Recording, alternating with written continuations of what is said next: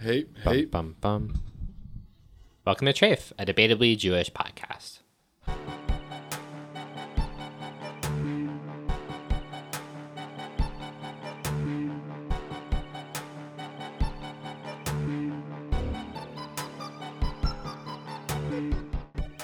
So last week we wrote our first article for Jewschool, who we have a new collaboration with, and it was a continuation of the discussion we had last episode about the new interest in the concept of intersectionality happening in the institutional Jewish community. Yep, it's been a big week here at Treyf headquarters.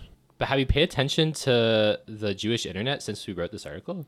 Yeah, David, I understand that we need to be humble here, but it kind of feels like we broke the story.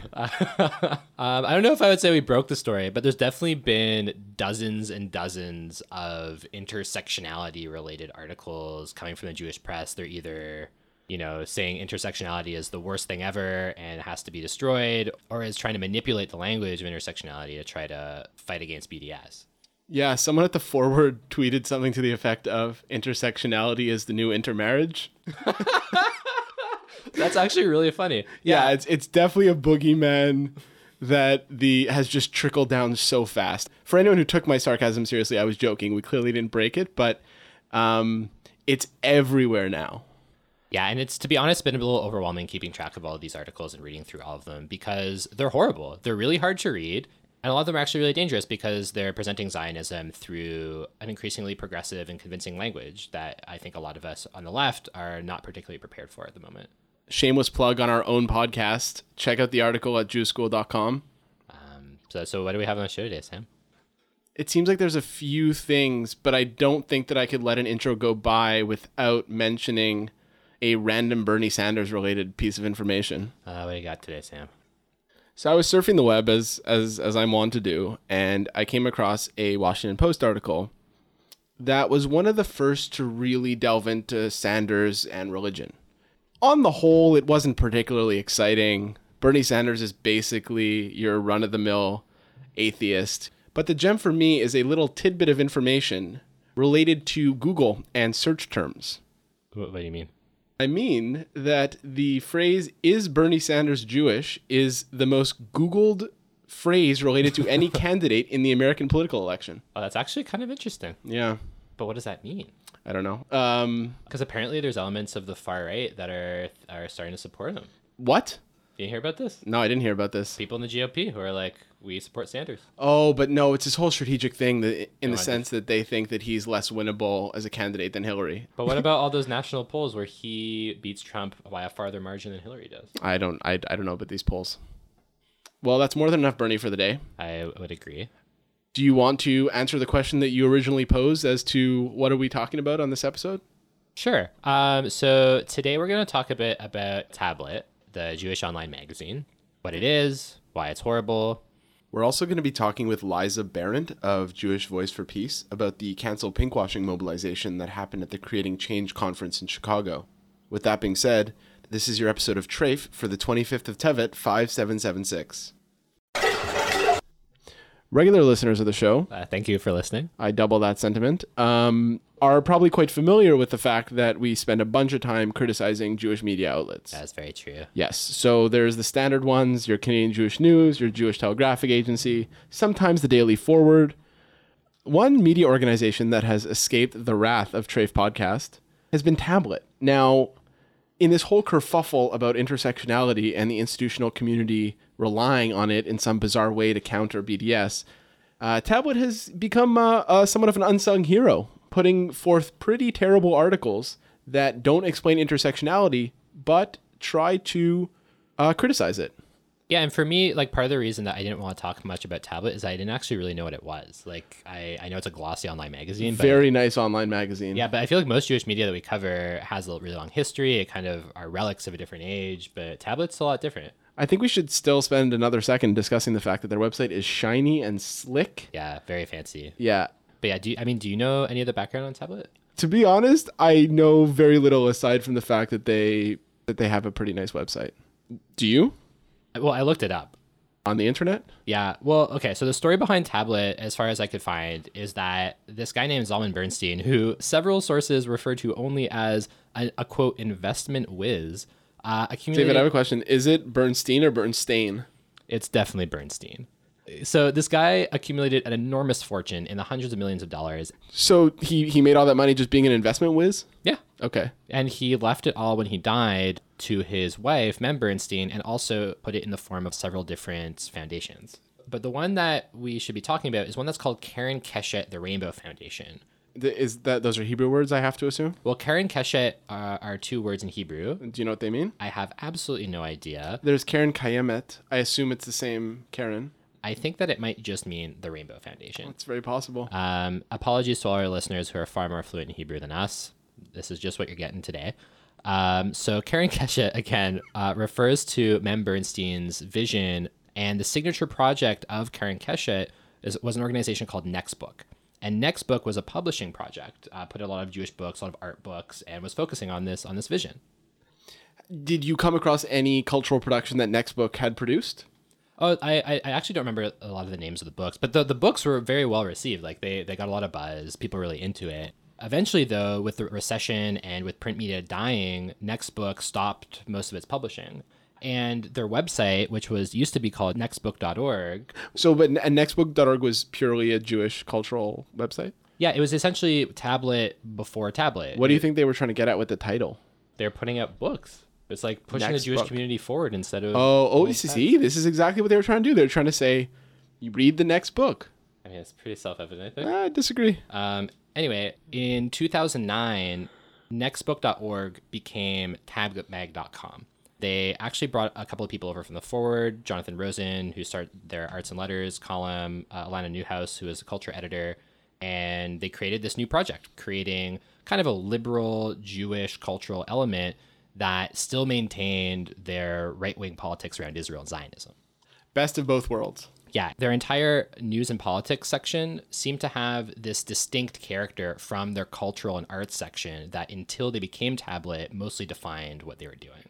And the thing that I want to stress here is that they've got a lot of money. Keren Keshet has $285 million in assets and provides Tablet with almost our entire budget of $5 million per year. Yeah, I mean, it kind of feels like the $5 million is being used to write shitty articles about intersectionality. Yeah, I've definitely seen Tablet hit their stride with this new topic. Yeah. So, to give us a better idea of what this all means, we got in touch with friend of the show and New York City media correspondent Jonathan Katz. Jonathan, thanks for taking the time. Thank you for having me. Well, Jonathan, did you read the the tablet article the that James Kirchick wrote? You know, it's like there were three minutes that I could have spent doing so many things. I could have made myself a cup of tea. I could have bought a donut. But I read that article. So, yes, I have read that article. But before we go any further, the name of the article is How Intersectionality Makes You Stupid. Yeah. And it was published on tablet.com. Yeah, and so in, in reading it as someone who is very familiar with the Jewish press, particularly in New York and the Jewish media world, what was your takeaway of how this fits into Tablet's approach to this kind of stuff? I think in many ways, and I do try to sometimes take a nuanced view of tablet. There is some tablet content I like, especially around food. But there's, I think tablet very much caters towards a fairly right leaning sector of the Jewish population, and particularly a younger uh, right leaning group. You know, it's very standard tablet like Israel on this golden pedestal, and then there's the lefty buzzword, and then why we should reject the lefty buzzword. And then there are the, the ranting about intersectionality as this nebulous and evil thing. And the moment where you really know that they really don't understand it is where there's this line Jews have the same responsibility and must use the same tools that LGBT people use to assert their own humanity and defend their human rights. But, like, from that line, it sounds like there are no LGBT Jews. And as an LGBT Jew who is tired of sort of the Israel centric twinge that so much LGBT Jewish organized life has been through in the past five, ten years, you know, it's kind of insulting to be like Jews and LGBT people as just two separate categories. You know, it's it's it's just it just shows a lack of understanding. So, Jonathan, as our New York City Jewish press correspondent, I was wondering if you could talk a little bit about Tablet and who supports it and where some of the money comes from. Um, So generally, in my experience, as I think I've said earlier, tablet tends to cater to a more right-wing demographic in the Jewish population, and particularly younger right-wing demographic. I think we on the Jewish left sometimes forget that many younger Jews are, in fact, not left-wing, and I think tablets really cornered their readership in that it's sort of this hip, new, cool, but ultimately quite conservative outlook. And I'm not going to say that everyone on it is conservative. There are a lot of folks who write for Tablet that are quite left wing, but it is definitely very much a fairly conservative outfit. Oftentimes, I've noticed on the Jewish internet that there seems to be a bit of a political divide between the Tablet and the Jewish Daily Forward. Uh, the Jewish Daily Forward seems to get a much more left wing readership, even though, um, of course, many of the writers for the Forward are not necessarily left wing. And in many ways, the Forward is publishing articles of a very different genre sometimes from Tablet, and oftentimes articles that are a lot more critical of, I would say, uh, mainstream Jewish history. Mm. I think one thing really to note here, as someone whose family is from South Africa and someone who is a South African citizen, is that Tablet and the Times of Israel have also been repeatedly invested in, for example, um, kind of pushing away from history, the history that Jews have had, in that white Ashkenazi Jews were often complicit with the apartheid regime, whereas the Forward has published several articles discussing this very difficult history. There is this thing in diaspora studies about how nostalgia or siege mentality can really breed this sort of very nationalist fervor. The feel Tablet really caters to that there was something in the article just to return back before we let you go. At the end of the piece, uh, the tablet piece on intersectionality making you stupid, there was a line about how fear keeps Jews in their place, and that line just kind of hit me. That line really hit me too. It's it's ironic, you know. Fear keeps Jews in their place, but it also keeps Jews supporting the same broken solution like an Israel that occupies the West Bank and Gaza or it also keeps people from speaking out against certain things. In many ways, ironic to see it in tablet. In a magazine that doesn't necessarily acknowledge the fear that many Jews who don't want to toe the party line feel in their Jewish communities.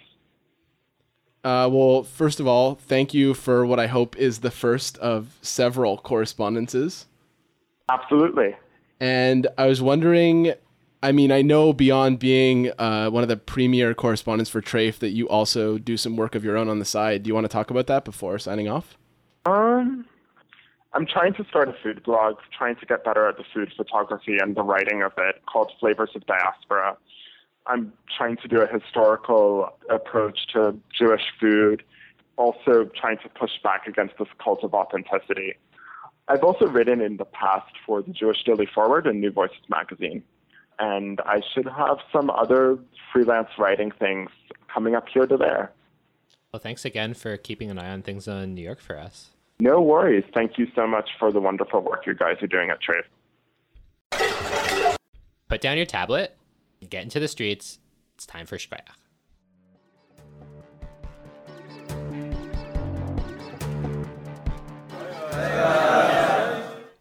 So this this is my favorite segment of the show, and I'm glad we're here because I am so tired of reading and talking about all of these horrible articles in the Jewish press. No, that's you don't have to um, so until me, two weeks from now when we decide to make another episode. So bring me away to a nicer place, Sam. What do you got this week? So my is going to be a little different this week. I hope that's okay. I think it's okay. I'm staying within the form, but I'm. Let's say that I'm not sure about who I'm giving the shkoyach to and what I'm giving the shkoyach to until we finish the segment. Uh, I've piqued my interest. Okay. So you know, it's Hanukkah time. It's not Hanukkah time. This is a hypothetical, David. Oh, okay. If imagine, imagine it's Hanukkah time. Okay. You're walking down the street. Okay. Maybe downtown St. Catherine. For non-Montreal listeners, that is the major commercial thoroughfare. Imagining it snowing. Maybe, but this year not because it didn't snow. Yeah. So what's happening? So you're just walking down the street, minding your own business. Maybe you have your your headphones in your ear, mm-hmm. and you hear someone yelling at you, but you're not sure if they're yelling at you you just think maybe it's the crowded street. And then after like the second yell and the second hey, you're like, oh, this person's probably talking to me. Who is it? It's a kid, maybe 12 to 15 years old, with a hat on and a coat, and he's asking you uh, what what religious denomination you practice. Uh, so what do I tell him? He asks you more specifically if you're Jewish. So what, what do I say? Well, what would you normally say in that circumstance? Well, what does this guy look like? He's a 14 to 15, 14 to 16 year old kid. He has uh, a hat on, payas, and uh, and a suit, a suit coat. Uh, no, I've learned my lesson. The answer is no. I'm afraid. Okay, but you know what I'm talking about. hundred percent. What am I talking about, David? Um, you're talking about the particular sect of Hasidic Judaism named Chabad or Lubavitch that are very dedicated to doing outreach among people who are what they would describe as non-practicing Jews in order to bring about their vision of the Messiah's arrival. So here's the deal. I think I'm I'm still not sure exactly what I'm giving it to, but I'm it's around this kind of ability to mobilize. Wait, wait, wait, wait. So you're giving your shkoyach to the fact that Chabad does outreach on the streets of Montreal? No, not on not on the streets of Montreal. Just sit back for a second because I'm going to read you some facts about Chabad Lubavitch. What are you talking about? So before the 1950s, there were probably several thousand members of Chabad Lubavitch. Between 1950 and the mid 1990s, there were between 50,000 and 200,000. There are now more than 1 million people who participate in Chabad services every year.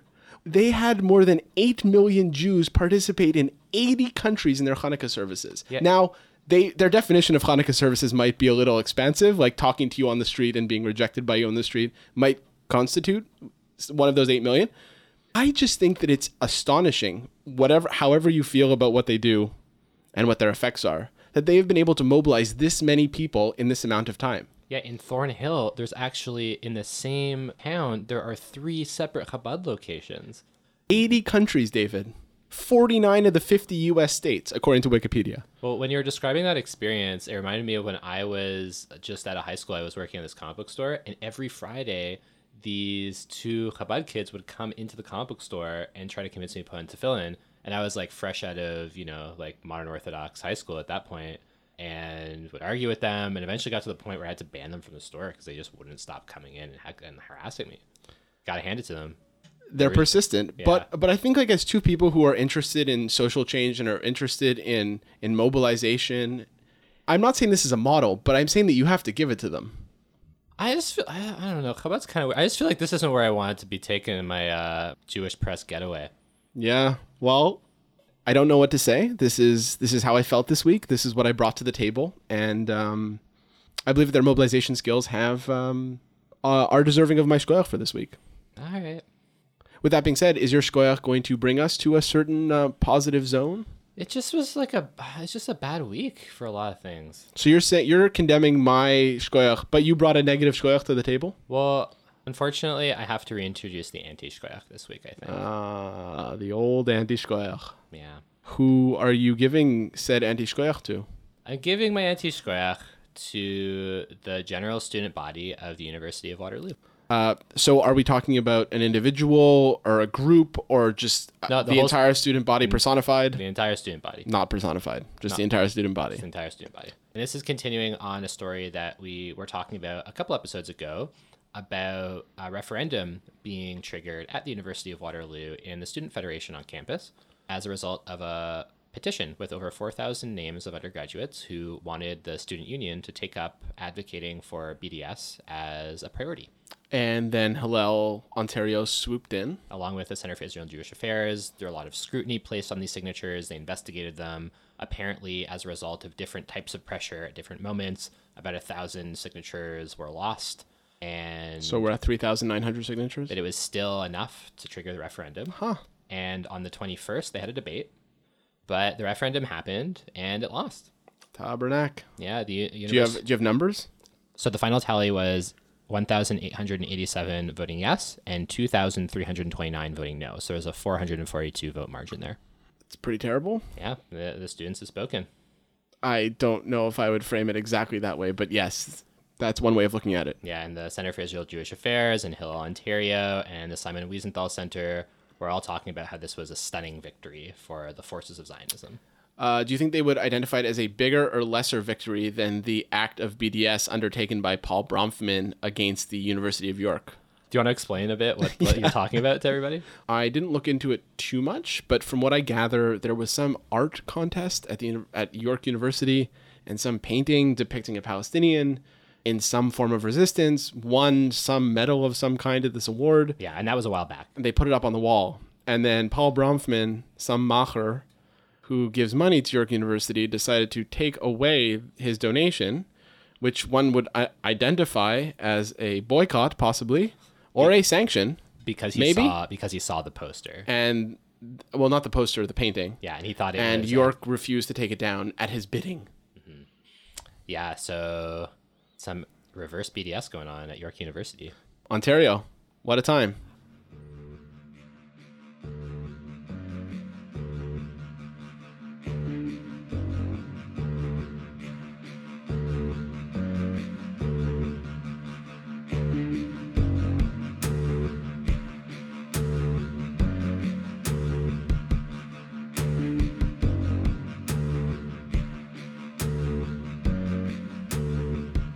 So we spent a bunch of time talking about how the framework of intersectionality has now become boogeyman number one amongst institutional Jewish community sources. Yeah, and this was on full display at the National LGBT Task Force's Creating Change conference that happened a few weeks ago in Chicago and all the controversy surrounding the cancel pinkwashing campaign that came out of it. So instead of talking about this alone in Studio B at CKUT, we decided to reach out to someone who wrote an article about the conference and the mobilizing that happened there.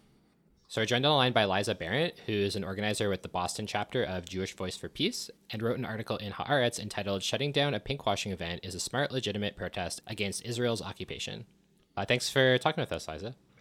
Thank you for having me on, Jen and David. So to start off, for people who are listening who have maybe heard about the uh, the National LGBT Task Force's Creating Change conference and the Jewish press's interest in it, can you just tell people what actually happened there? Sure. So, as you said, the Creating Change Conference is the largest annual LGBT gathering in the U.S. And this year, a session was held by the group A Wider Bridge, which is an international organization devoted to building relationships between LGBT Israelis and LGBT Jews and non Jews around the world for the purpose of improving Israel's image. Um, this comes out of an Israeli government strategy called Brand Israel to distract people around the world from Israel's reputation for violence, for religiosity, for oppression of Palestinians, and to instead reorient people to think of Israel as a modern and hip place with lots of technological innovation and environmental sustainability and um, liberal values. And a big part of that is focusing on Israel's relatively positive record on gay rights. So a wider bridge represents a part of Brand Israel that activists call pinkwashing to distract people from oppression of Palestinians by pointing them to Israel's record on gay rights. The effect of this is to you know, portray Palestinians as backwards, not liberal people in order to make Israel look like the good guys in comparison. So it draws on a lot of racism, Islamophobia, Orientalism, and really harmful stereotyping. This is what the activist group that called itself Cancel Pinkwashing, a coalition of many different social justice organizations and queer community groups, opposed. They did not want a wider bridge to promote this kind of violent messaging at an LGBT activism conference. So, in the last few days, the Jewish press has been painting this entire event as a prime example of anti Semitism in North America. Could you talk a little bit about how that's being framed and why that's wrong? Yes, I can. Um, this Cancel Pinkwashing Coalition initially wrote a letter to the task force before the conference asking for the reception with a wider bridge to be canceled. The task force did cancel the event, but then a backlash from organizations supportive of Israeli policies, including many Jewish organizations, led the task force to reverse their decision. So Palestinian activists and their allies who showed up to the conference were quite upset that their demands to create a conference that was safe for queer Muslim, Arab, and Palestinian people had been overrode. So a protest happened outside of the Wider Bridge reception.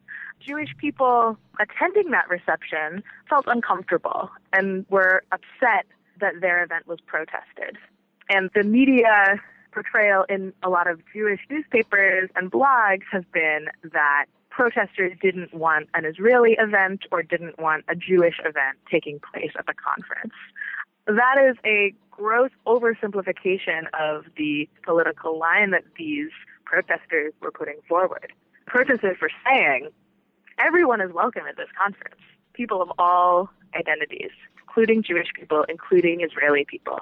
But we don't want a group with an explicitly anti Palestinian agenda to have a platform here to take the stories of Israeli queer people and use them to erase the stories of Palestinians, including queer Palestinian people.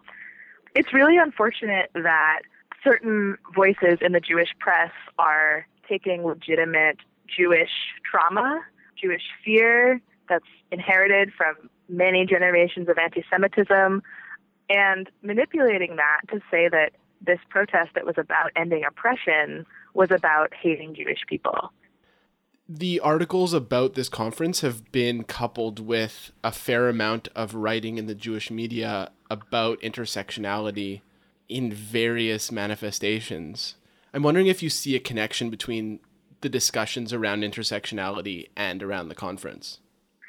Um, so this cancel pinkwashing protest was incredible. I was not there at the conference, but um, I watched on Twitter as people that I've met in so many different social movements, in so many different places, all came together to protest this event.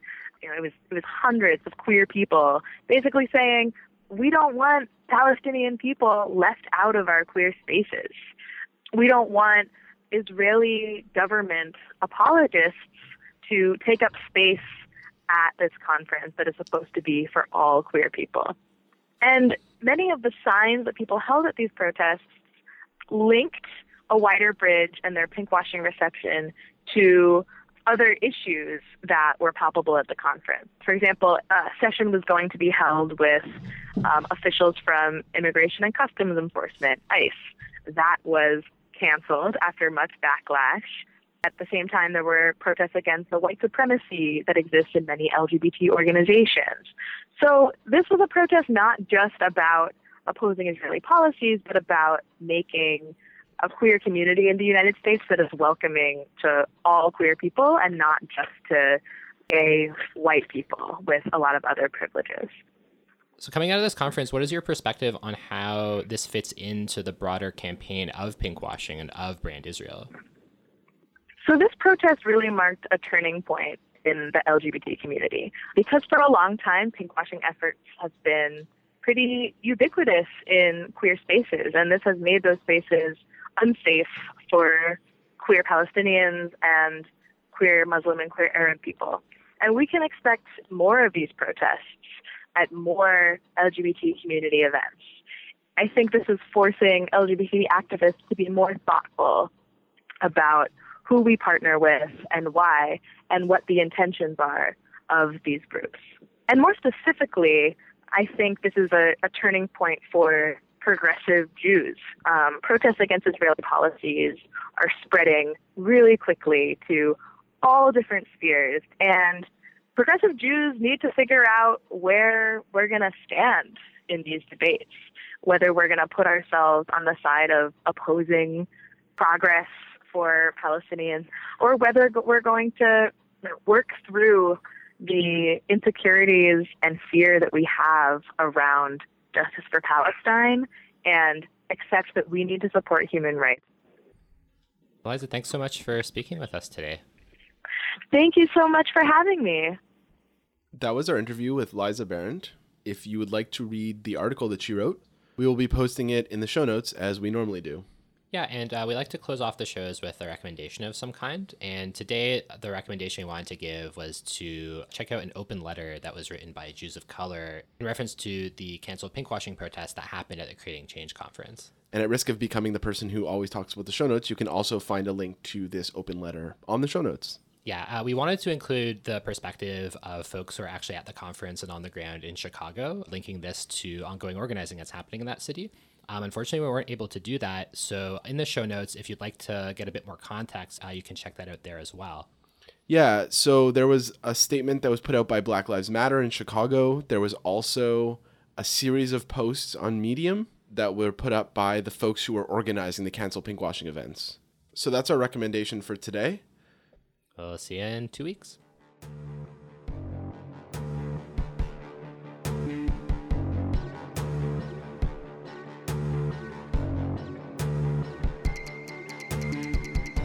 Treyf is Sam Bick and David Zinman.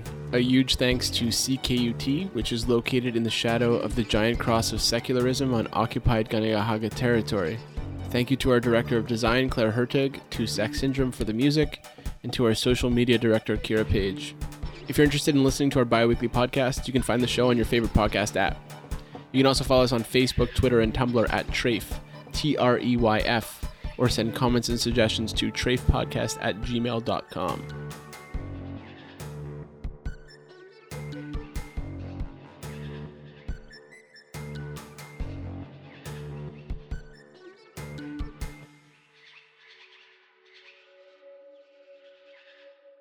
With like a da da na na na na na. I just it's a song that I imagine playing as it goes. Na na na na na na na na na na na na na. That. Yeah. Can I whistle it?